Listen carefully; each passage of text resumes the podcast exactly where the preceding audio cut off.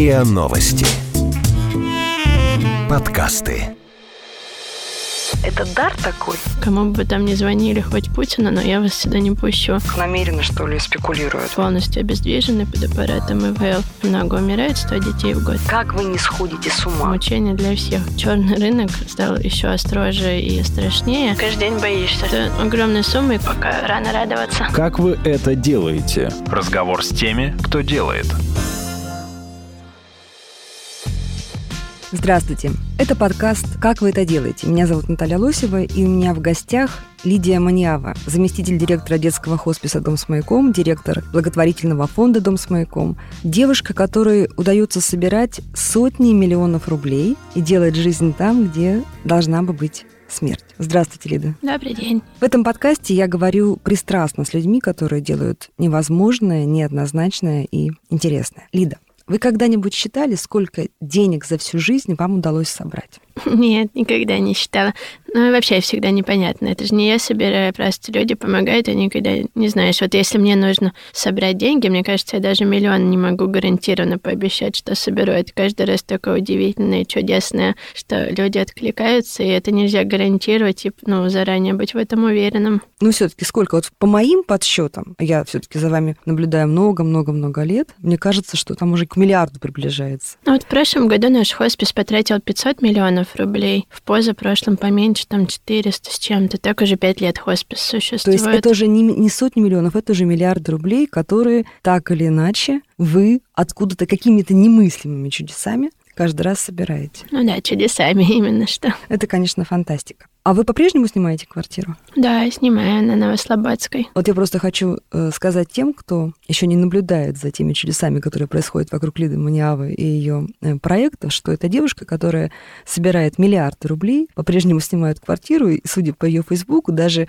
проехаться на такси на работу для нее такое, ну, как бы специальное удовольствие, да? Нет, это... работа на метро я люблю. А с работы мне помогают там возить вечером поздно. Фантастик. Вы стали первым человеком, который вот этими чудесами, вот этой кажущейся бессистемностью все-таки создал систему регулярной и, можно уже сказать, гарантированной помощи паллиативным детям в Москве. Это уже факт, это я сейчас вас не спрашиваю, просто это констатирую для тех, чтобы это все э, понимали. Вот скажите мне, пожалуйста, какая сегодня структура вот этих сборов? Это в основном люди, которые жертвуют 300-500 рублей через СМС и часто стесняются, да, действительно смущаются, думают, боже, ну я всего 300 рублей могу пожертвовать. Или это все таки уже более крупные какие-то суммы от богатых благотворителей? Или, может быть, это уже э, какие-то корпорации? Вот если бы вы сейчас сбор, например, за последний год-полтора разложили на источники, как бы выглядел этот расклад? Ну вот в 2018 году бюджет детского хосписа это 650 миллионов рублей.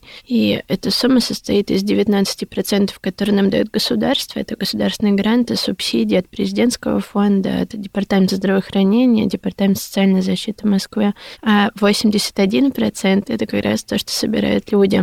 И я бы очень хотела, если бы у нас были бы какие-то крупные доноры, которые бы нам давали крупные суммы, но вы такого нету. Самый сильный источник финансирования это СМИ. Вот, например, когда на НТВ показывают сюжет о хосписе, за три минуты этого сюжета может 3 миллиона рублей собраться. Это деньги, которые обычные люди смс-ками там переводят по 50, по 100 рублей. Или сейчас нам помогает телеканал «Домашний», они каждую неделю тоже делают репортаж про ребенка из хосписа, и сейчас один такой репортаж полмиллиона рублей собирает смс-пожертвованиями. На портале такие дела тоже раз в месяц где-то чуть больше миллиона рублей собираются под статьей, рассказывающей о ребенке.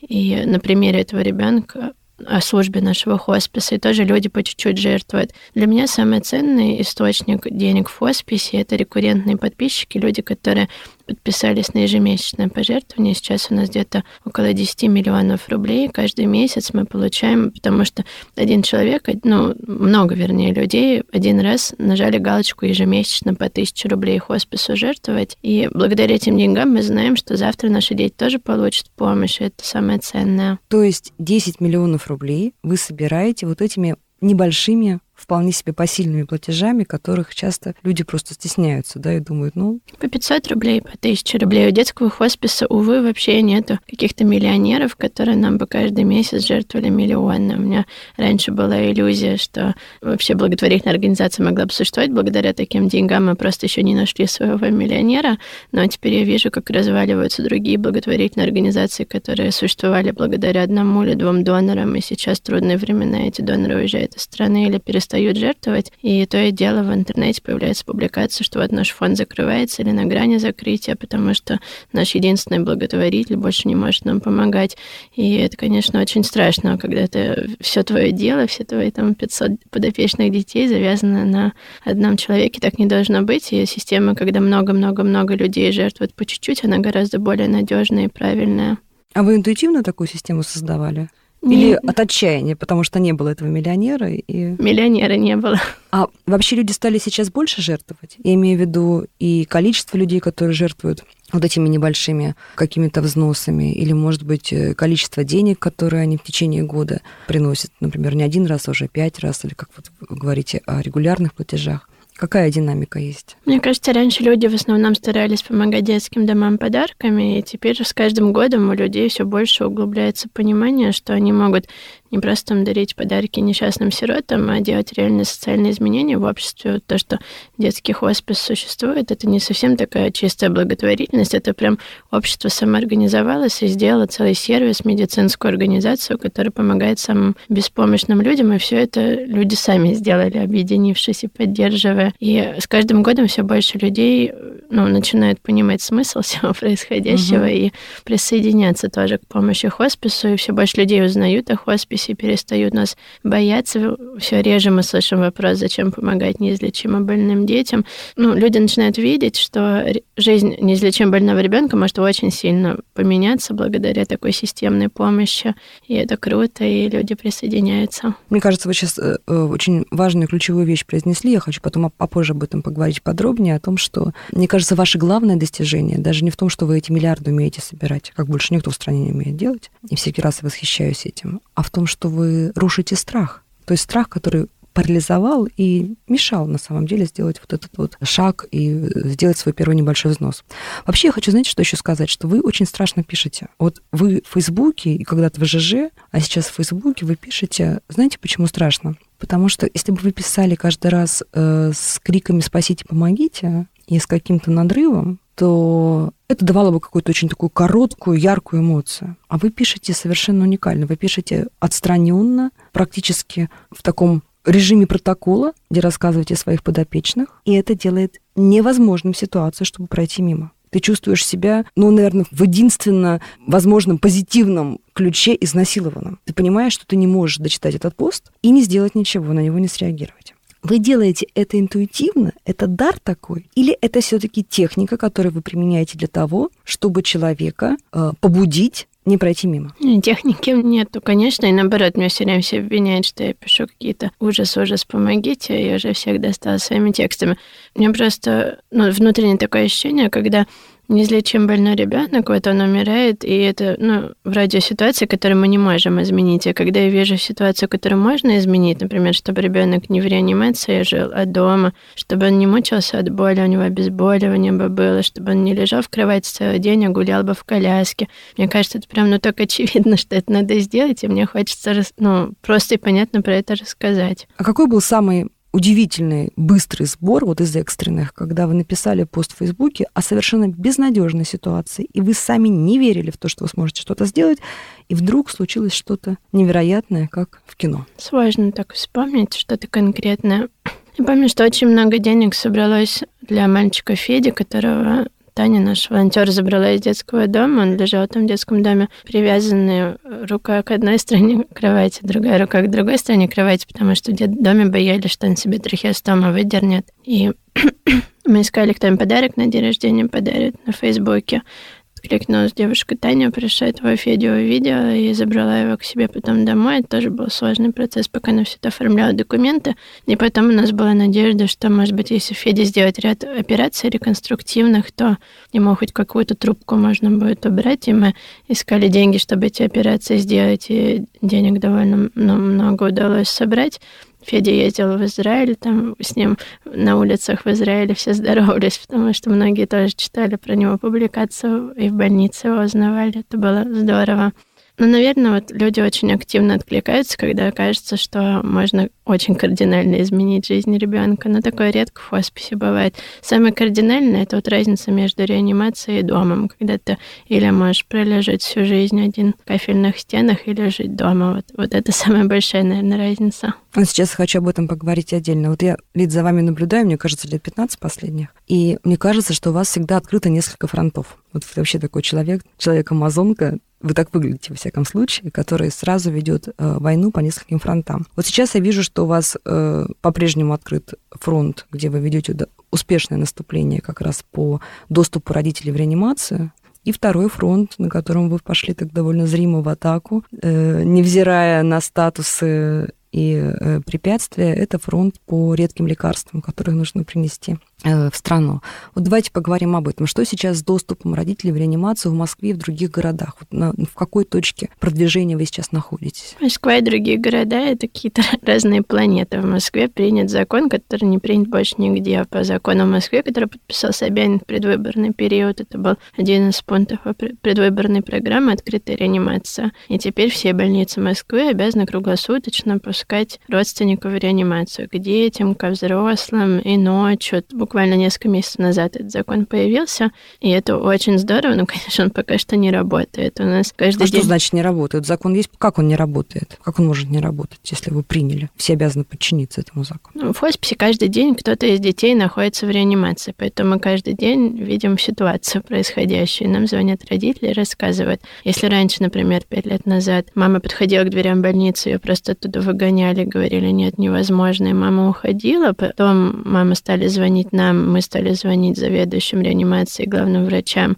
и мам стали пускать на 5 минут, то вот сейчас, по идее, их обязаны пускать всегда и все время. Но вот, например, недавно у нас подопечный ребенок оказался в реанимации Морозовской больницы, и заведующий этой реанимацией сказал маме, что Ничего про эти законы не знаю, кто их писал, с теми разбирайтесь, но я вас не пущу. Дальше мы звонили и главному врачу больницы, и главному анестезиологу, реаниматологу, и все говорят, да-да, сейчас пустим, это вообще так не должно быть, сейчас двери откроют. Но дальше маму все равно опять не пускают, и опять заведующий реанимацией говорит маме, что ничего не знаю, кому бы вы там не звонили, хоть Путина, но я вас сюда не пущу. И это очень тяжело изменить реальную ситуацию ни на бумагах, ни в СМИ. Вот в СМИ много заголовков, что все, в Москве реанимация открыта. Но не открыты они, к сожалению, и пока нету механизма а что делать, когда тебя не пускают? Кому звонить, кому жаловаться? А как объясняют врачи? Ведь всегда вот в любой проблеме есть две стороны, да? То есть как, на чем строится позиция докторов, которые не пускают родителей в реанимацию? Ну, мешают родители. Они всю жизнь привыкли работать, что это они занимаются ребенком, делом заняты. И тут какой-то человек рядом тебе вопросы задает, отвлекает, подойти мешает. Может, там просто нужно пространство как-то пере, переориентировать, например? Да много что нужно. Персонала нужно больше, и обучать надо персонал разговаривать правильно правильно с родителями, и да, пространство нужно, стул хотя бы маме поставить, но это все вещи вторичные. То есть то, что ребенок один, это ничем нельзя покрыть. Там, то, что места нет для стула, не значит, что можно ребенка угу. умирающего или после операции одного оставлять. Конечно, изменений много надо. Объясняют тем, что мама мешает, мама лишние, мамы тут не нужны, от них ребенок плачет, когда мама видит, а ребенок правда плачет, потому что так он лежит, как замороженный вообще в чужом пространстве, угу. пошевелиться боится. Когда мама приходит, ребенок маме жалуется, там, как ему плохо и плачет. Ну, маму можно, наверное, сделать союзником, да? Я думаю, что мама как раз, мама больного ребенка, она довольно обучаемая да, правилам. Мама единственный человек знает, как ребенку удобно лежать, как он привык лежать, как его правильно накормить, как ему правильно там все эти дыхательные манипуляции. Дети у нас на аппаратах неинвазивной вентиляции часто бывают с откашливателями. То есть всю жизнь мама, как реанимационная медсестра, фактически им угу. дома делает кучу манипуляций каждый день. И она единственная знает, как все это правильно именно ее ребенку делать. И мама это была бы огромная помощь персоналу. Но мы сейчас говорили про Москву, а где, где есть проблемы, да, но в других городах этих проблем гораздо больше, потому что там даже нет рычага воздействия, там даже не анонсируется, что родители должны пускать. Вот есть часы посещения, а может быть и там пять минут посещений, может быть посещение один раз в неделю или вообще не быть посещений, и некуда звонить и некому жаловаться. Это гораздо хуже, чем здесь в Москве, где реанимация, скажем так, приоткрыли, и мы стали больше видеть проблем, но это не значит, что в регионах их в тысячу раз больше. Как вы это делаете? Разговор с теми, кто делает – вы как-то собираетесь масштабировать ваш опыт, пропагандировать, не знаю, выступать на конференциях, показывать, что было, были улучшения в состоянии ребенка, показывать опыт э, продвинутых московских реанимаций, которые научились делать из мамы союзника и помощника? Или это уже не ваша не, война? У меня совсем на это силы времени нет. Мне вот конкретным детям бы здесь сейчас хорошо сделать. У меня совсем сил не хватает на что-то более глобальное. Что сейчас в ситуации о ввозе лекарств, которых не хватает в стране? Я знаю, что вы были у министра и, так понимаю, не собираетесь останавливаться. Какая ситуация сегодня и что вы ждете в ближайшее время? Министр с нами поделился своими мыслями, какие у него есть идеи, как можно было бы организовать этот процесс, что можно закупать лекарства за границей и завозить в Москву и тут их раздавать, но для этого надо законы поменять, сложности много решить. Второй вариант — производить здесь, в России, эти лекарства, но для этого тоже закон надо поменять, сложности миллион решить, финансирование найти. Но пока нам министр не сказал, когда лекарства появятся, какие конкретно лекарства появятся, сколько это времени займет. Потом было второе совещание в Минздраве, на котором тоже обсуждались какие-то общие вещи. На первом собрании нам говорили, что до 10 сентября нам скажут конкретную информацию. Потом в протоколе этого заседания дату изменили на 15 октября постфактум. Так что теперь мы ждем 15 октября и очень надеемся услышать по каждому препарату, который сейчас родители вынуждены покупать у перекупщиков на черном рынке, какой препарат, когда и как они смогут получать официально при помощи государства. Но диалог в любом случае начался. Диалог начался, но пока что он привел только к тому, что черный рынок стал еще строже и страшнее, и родители говорят, что вот эти перекупщики им говорят, что они больше не будут заводить эти лекарства в Россию, вот сейчас последний раз. То есть пока мы начали диалог с властью, конкретные дети конкретно сейчас получили только сложности, что им еще сложнее стало добывать эти лекарства. И я очень жду, чтобы поскорее бы решилась все-таки эта проблема официально через Минздрав. Потому что пока мы сделали только хуже конкретным семьям. Они уже боятся на форуме эпилепсии писать, что «Привет, мне нужен диазепам, у кого осталось», потому что они понимают, чем это может закончиться. А не писать другого варианта тоже нету. Понятно. То есть все те меры, которые сегодня обсуждаются, они в долгосрочной перспективе. Это месяцы Нет. и годы. Нет, один из вариантов, который предложил Минздрав, это что они сделают закупку за границей, и тогда уже в четвертом квартале 2018 года возможно будет получение этих лекарств. Но пока что это просто разговоры, а не конкретный план, поэтому пока рано радоваться. Понятно. Вообще иногда выглядит так, что э, какие-то ваши инициативы, их довольно много, э, не просто неверно понимают, а еще и, ну так, намеренно, что ли, искажают и Э, спекулируют. Что вот была за история? Я очень много увидела ссылок на нее на каких-то безумных форумах с тем, чтобы разрешать, ну, взрослым пациентам, разрешать э, курение в хосписах, э, разрешать интимную близость в хосписах и так далее. То есть я не, не нашла первоисточник, но нашла очень много э, ссылок на вас и какие-то совершенно такие вот уродливые спекуляции. Во-первых, это что это было? Во-вторых, это была такая намеренная провокация или ну, э, есть какая-то ну, есть какая-то система взглядов? Я даже не понимаю, в чем здесь может быть конфликт. Но взрослый человек, независимо от того, есть у него неизлечимое заболевание или нет неизлечимого заболевания, имеет право ну, какие, на какие-то свои желания. Он может захотеть курить, он может захотеть пить алкоголь, он может захотеть заниматься сексом. Другая проблема, что наши пациенты — это люди с глубокой инвалидностью, которые не могут пошевелиться сами. То есть, например,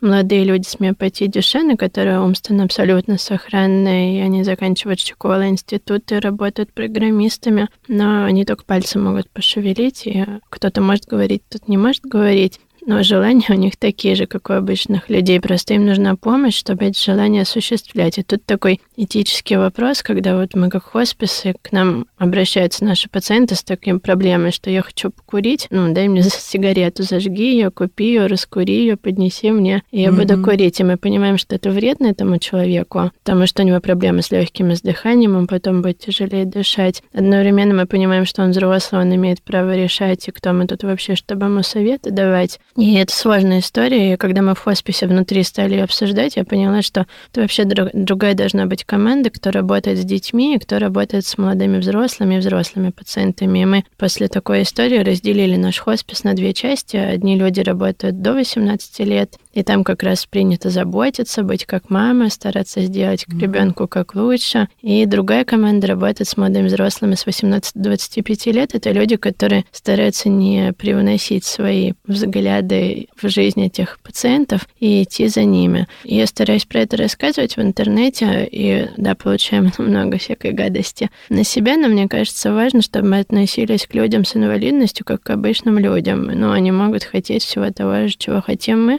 И из-за того, что этого нету такой позиции в обществе, даже наши пациенты, ну, редко вообще видят про себя, что они могут чего-то такое захотеть, что у них может семья быть, что у них отношения могут быть. Это тоже вот такая возможность есть, это как-то в них формировать еще нужно, потому что это вообще не принято в обществе, и у них нет вообще возможности там без мамы никуда сходить. Сейчас мы стали предоставлять им ассистента, они хоть могут на свидание без присутствия мамы сходить. Прекрасно, на самом деле, здорово. То есть вы оставляете им ну, право полноценной жизни, помогаете им этой полноценной жизни. А вот эта воля, она ведь может быть и волей уйти из жизни. И тема эвтаназии э, идет очень рядом всегда в дискуссиях о хосписах. Ваша позиция какая? Эвтаназия запрещена в России, просто важно разделять эвтаназию. Это вот когда человек принимает лекарство, чтобы вот, ну, ядовитое вещество от него умирает. И совсем другая история, это когда человек отказывается от искусственного продления жизни,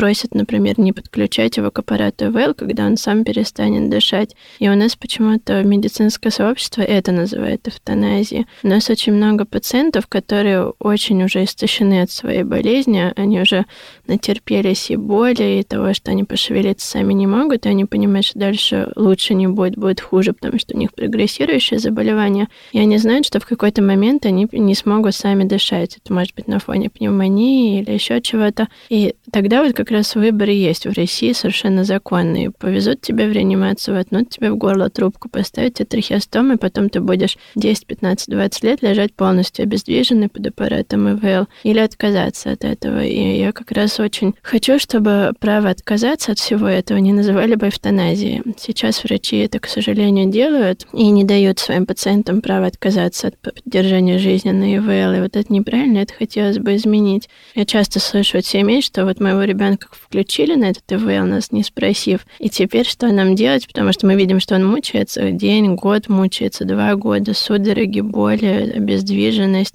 И это никому не нужно, ни ребенку не нужно, это всем мучение получается. А отключить аппарат уже противозаконно в России, вот это уже будет эвтаназия. Очень сложная вся эта история.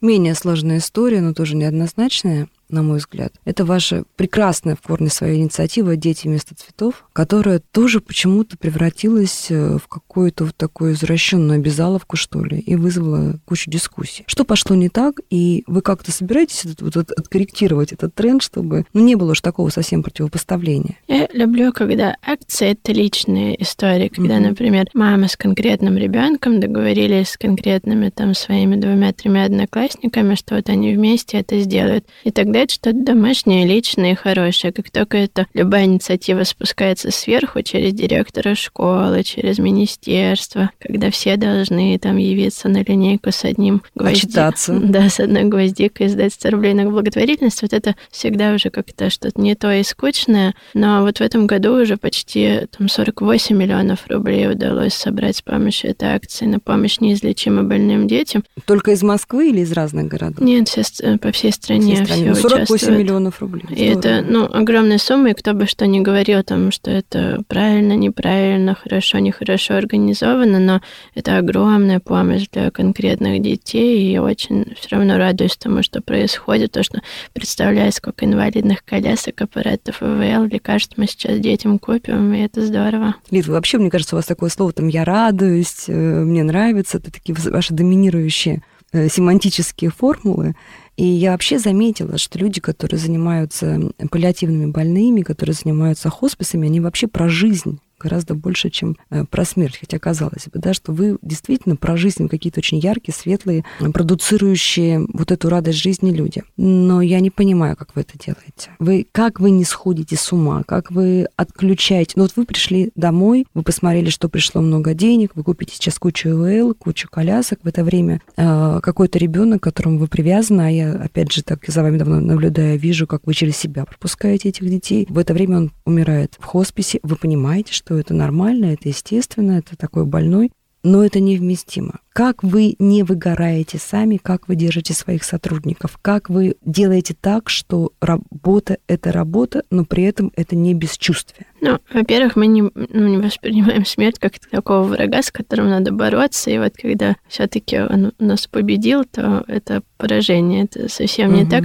Чем дальше ты находишься от ребенка, тем тебе его жальче. Вот кажется, ой, какой бедный, несчастный, умер, какая трагедия. Чем ближе ты к ребенку, тем больше всяких мелочей видишь. Например, там с одной мамой я говорила, я очень люблю ее девочку, ну, очень к ней привязана и дружу. Там четырехлетняя девочка очень прекрасная, очень улыбается, и мне с ней очень нравится время проводить. И мама говорит, что она понимает, что в ее интересах, если она умрет. Я говорю, ну как же так? Вот мы тут так хорошо время проводили в лагере, так играли, так было хорошо, чтобы этого всего бы не было. Мама говорит, ну да, но вы с нами ночью не находитесь и не видите, как она кричит, как у нее судороги. И просто вот пережив одну такую ночь, уже понимаешь, что да, ребенок серьезно болен, да, ты не можешь ему помочь, его нельзя вылечить, и продлевать ему вот такое состояние, это мучение для всех, и для этого ребенка, и для этой мамы. Поэтому у нас такое отношение, что те дни, что у нас есть, надо как можно лучше провести на воздушном шаре, покататься на вертолетах, полетать в бассейне, поплавать, мечты исполнить, на коляске электро с большой скоростью погонять. Но не нужно стараться вот это состояние, которое на самом деле это очень тяжелое для ребенка, для его родителей, сделать дольше, потому что это, ну, некоторая неправда, лучше от этого не будет, от того, что это еще дольше продлится заболевание еще больше там ребенка съест изнутри. И когда ребенок умирает дома и спокойно, мы наоборот такое удовлетворение чувствуем. У нас одна мама на отпевании своего ребенка сказала, что она чувствует, что мы выполнили очень важную миссию. Вот пока ребенок жив, ты каждый день боишься, что у него там еще новое будет, а вдруг у него будут такие боли, что мы с ними не справимся, а вдруг у него такие судороги будут, что мы с ними не справимся. И каждый день страшно. Или вдруг он там в реанимацию попадет, один без мамы окажется.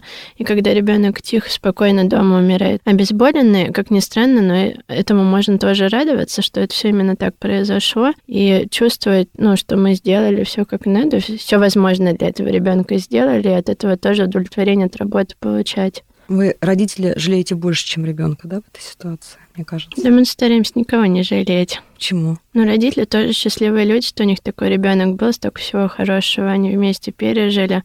Ну, жалость это вообще какое-то дурацкое чувство наоборот. Это такой подарок. Вот ребенок это подарок, что он появляется в семье, что он был у родителей, что мы могли с ним познакомиться, пообщаться, и мы за это очень благодарны. Как вы это делаете? Разговор с теми, кто делает – Родители остаются с вами потом? Некоторые родители приходят в хоспис работать, кто-то волонтером и становится, но мы это не очень приветствуем, потому Почему? что нам, наоборот, хочется, чтобы люди в обычную жизнь возвращались. Когда ты живешь много лет с больным ребенком, кажется, вот весь мир концентрируется на болезнях, на чем-то таком. И, естественно, дальше хочется в этом остаться. И мы, наоборот, просим первый год к нам не возвращаться ни в какой роли, а попробовать вернуться в обычную жизнь. И чаще всего люди потом уже второй раз не приходят. Но мы стараемся стараемся делать, ну, поддерживать отношения. У нас каждый год День памяти, когда приходят родители, чьи дети умерли под опекой хосписа. Несколько раз в месяц в офисе группа с психологом тоже приходят родители общаться за город. Мы выезжаем с ними несколько раз в год. Ну, в обычном медучреждении, когда ребенок умирает, там все выдают тело родителям, и на этом контакты заканчиваются у бывших врачей с мамой бывшего пациента. А для нас эти отношения еще много-много лет продолжаются, и мы в гости друг к другу ходим, и созваниваемся, и общаемся, и ничего не заканчивается в момент смерти ребенка. Но тем не менее вы стараетесь родителя, семью ребенка как можно дальше оттолкнуть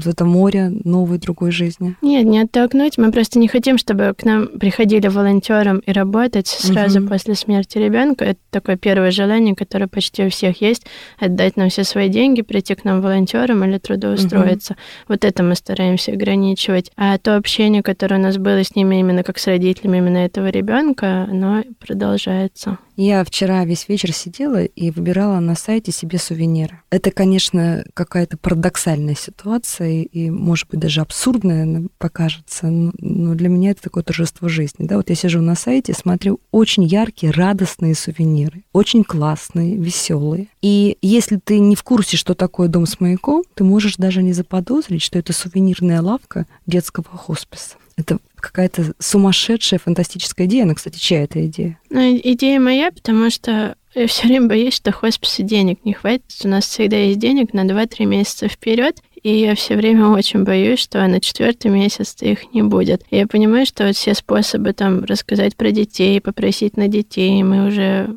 используем, и больше этих способов я даже не вижу. И мы все время пытаемся придумать какие-то другие способы. Вот подумали, ну покупают же люди подарки, но они и так и так их покупают. А если они будут их покупать у нас, то это будет одновременно и для людей обычная рутинная бытовая жизнь, которая у них и так и так есть, и ничего тут добавлять не надо. Зато нашим детям помощь будет. И сделали такой магазинчик морских товаров. Я тоже там регулярно что-нибудь покупаю для своих друзей. А кто покупает? Люди, которые как-то ассоциируют себя с хосписом, или это уже совершенно какие-то обычные далекие от вас люди? Наш магазин только три месяца существует, и понятно, что первые месяцы это всегда только мы сами друг от друга все угу. покупаем. Моя мама там регулярно что-то покупает, наши друзья с Фейсбука там что-то покупают, но я верю, что там такие классные морские чашки, тарелки, сережки, что мне кажется, еще там через полгода это уже будут не только наши друзья и знакомые, и внешний круг людей. Это правда, это действительно очень классные сувениры. Я всем советую найти этот магазин в интернете и посмотреть сувениры, обязательно себе заказать, потому что это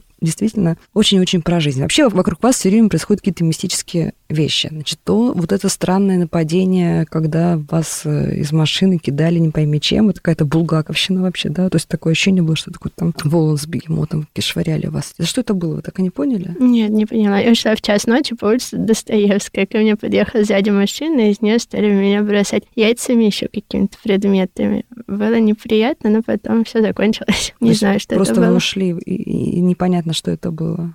Да, ну, я думаю, хулиганы какие-то. Но при этом есть вот эта история. Расскажите, пожалуйста, как сейчас там стоят дела с тем, что родители объединились, пошли на какой-то конкурс, который объявила строительная компания, проголосовали, и теперь у вас должна появиться наконец-то уже своя квартира, какой-то свой угол. Да, это вообще... Это правда вообще? Невероятная история. Это было в прошлом году, после того, как я в свой день рождения присела людей не дарить мне подарки и переводить деньги в хоспис. И так за один день собралось больше, чем 20 миллионов рублей. И родители наших пациентов в хосписе, они были очень благодарны, что в день рождения там для их детей помощь собралась и хотели тоже что-то хорошее сделать, и они мне ничего не говорят, а между собой списались, договорились, и на какой-то непонятный конкурс отправили анкету, чтобы мне квартиру подарили. Я в это все вообще не верила, мне казалось, что ну, такое не бывает, что квартиру в Москве дарят ни за что, ни про что. И они собрали огромное количество голосов, сами родители это все рекламировали, кому-то лично там писали. И вот действительно квартиру обещают подарить. Сейчас дом этот строится, Москва-Сити, там однокомнатная квартира. И как только дом достроится, мы уже подписали договор, и квартира будет. Я очень рада. И у девушки, которая собирает миллиард рублей для других людей, наконец-то появится свой угол. Очень мы за это болеем. Вот такой сложный философский вопрос. Хотите, не отвечайте, ну, или попробуйте. Вот то, чем вы занимаетесь, это вот, знаете, так вот, безусловно, хорошо и очень без, из безупречной репутации. Это так безупречно, что страшно представить, что в приличном обществе у кого-то вообще откроется рот вас покритиковать за что-то. Вы действительно своей работой и вот этим своим служением с ранней юности заработали какую-то вот такую вот моральную индульгенцию, что ли. Вы во-первых, это ощущаете, а во-вторых, вы сами себя за что-нибудь критикуете? Ну, просто думаю, что все в любой момент все может измениться, и все люди, которые сейчас там пишут, что Лида в ангел, завтра будут писать посадить ее в тюрьму или что-нибудь другое. Мы в истории это много раз видели как так происходит, когда мнение общества в один день меняется, и ну, в любой момент понимаешь, что это может произойти. Но все время мы в хосписе получаем кучу гадостей просто. Да? Я, ну, на этом не акцентирую внимание, даже особо не вчитываясь. Но гадости, да, все время кто-то пишет, но мне кажется, это ерунда, главное, чтобы дело делалось. То есть ощущение того, что вы, э, безусловно, хороши и безупречны, у вас нет. Потому ну, что например... прекрасные люди вам периодически напоминают о том, что не делай добра, не получишь зла. Ну, кто-то, например, считает, что э, благотворительностью нужно заниматься безвозмездно, то есть нельзя получать за это зарплату. Я получаю зарплату и постоянно получаю какие-то нападки, что вот из денег благотворительности я беру сама себе зарплату, но Просто если бы я работала еще в каком-то месте, хосписа бы не было, я спокойно к этому отношусь. Ну, в общем, все, все время кто-то чем-то недоволен, но если тратить силы на то, чтобы этим всем разбираться, то ни на что другое не останется. Смотрите, хоспис уже вот практически готов. И то, что я вижу по фотографиям, это, конечно, какая-то космическая история с яркими красками, совершенно в вашем стиле, да, радость, яркость и прочее. Система, которая питает и хоспис как будущий стационар, да, и хоспис как система помощи тоже, в общем-то, вами отлажена. И, как мы с вами обсудили, очень здорово, что она построена на микроплатежах, делает ее устойчивой. А что дальше? Вот в какой-то... Вы все время живете в каком-то невероятном совершенно темпе. Но в конце концов вы захотите, может быть, остановиться, стать чиновником. Не знаю, выйти замуж, нарожать кучу детей и э, больше уже не работать. Получить какую-то творческую профессию, потому что вы очень творческий человек. Вот вы думали о том, что будет дальше, когда вы сейчас уже какой-то этап завершите? Планов громадье, конечно так. же. Просто я очень сама не люблю всякие большие системы, большие организации, но все время уходила из всего большого в маленькое, и в итоге получилось И выращивали так, большой тут же. Да, что хоспис вырос большим. И мне это не нравится, и мне хочется это изменить, и хоспис сделать более камерным и домашним. И для этого мы сейчас делим нашу организацию на несколько, потому что как только это большая система, сразу меньше индивидуальности в ней получается, и больше всяких правил, которые всем надо соблюдать, но иначе просто все развалится. И меньше про конкретного человека. В хосписе так не должно быть. И мы уже ну, вот разделили наш один большой детский хоспис хоспис на три части. У нас теперь есть хоспис для детей в Москве, хоспис для детей в Московской области и хоспис для молодых взрослых. Мне сейчас очень интересно это направление про молодых взрослых. Там у нас всего 40 пациентов этой организации, всего 15, по-моему, сотрудников. То есть пока что вот такое маленькое камерное домашнее, что я как раз очень люблю. И хочется Наверное, еще стоит выделить, вот у нас есть респираторная служба, это люди, которые занимаются поддержкой ИВЛ на дому, и во всем мире это, конечно, делать не хоспис, а отдельная респираторная служба, существующая при больнице. Мне кажется, правильно было бы, чтобы в Москве тоже не хоспис занимался бы настройкой аппаратов ИВЛ. В общем, план поделить все на маленькие кусочки, чтобы это жило как самостоятельные проекты и не было бы частью одной большой-большой системы.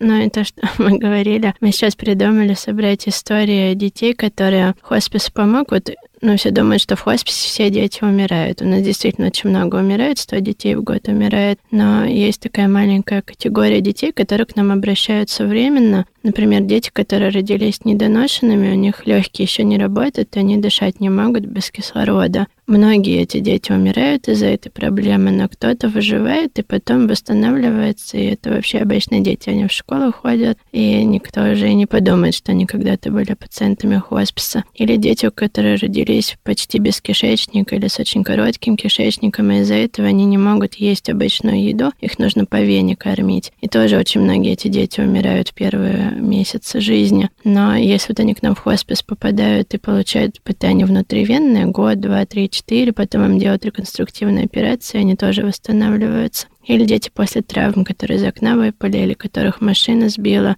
когда их родители нам звонят, у них в шее трубка, в животе трубка, куча приборов, ребенок не говорит, но потихоньку некоторые снова учатся есть, ходить, говорить, и потом тоже же никогда не подумаешь, что эти дети были пациентами хосписа. И мне хочется вот про что-то такое хорошее тоже начать рассказывать, не, не только про смерть, но и про то, что хоспис может поддержать ребенка и семью на, на очень тяжелом этапе жизни, который может закончиться смертью, а может и не закончиться. И вот рассказать истории наших выпускников там спустя 3-4 года, как они живут, и уже никто бы не подумал, что они когда-то в хосписе были. Как здорово.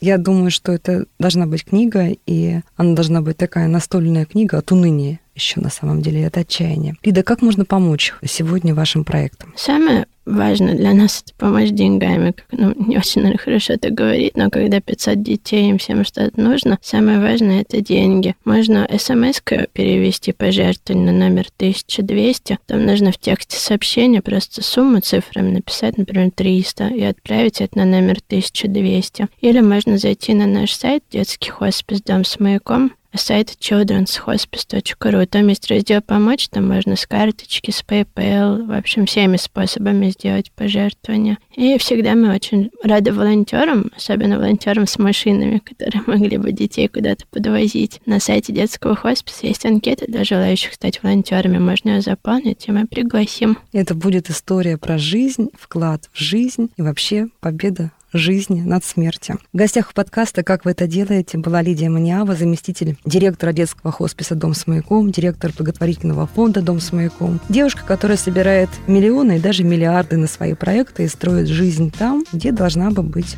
смерть. Подписывайтесь на подкаст, где я, журналист Наталья Лосева, пристрастно говорю с людьми, которые делают невозможное, неоднозначное и очень интересное. Спасибо. Вы слушали эпизод подкаста «Как вы это делаете». Автор и ведущая подкаста Наталья Лосева. Подписывайтесь на подкаст на сайте ria.ru в приложениях подкаст с Web Store и Google Play.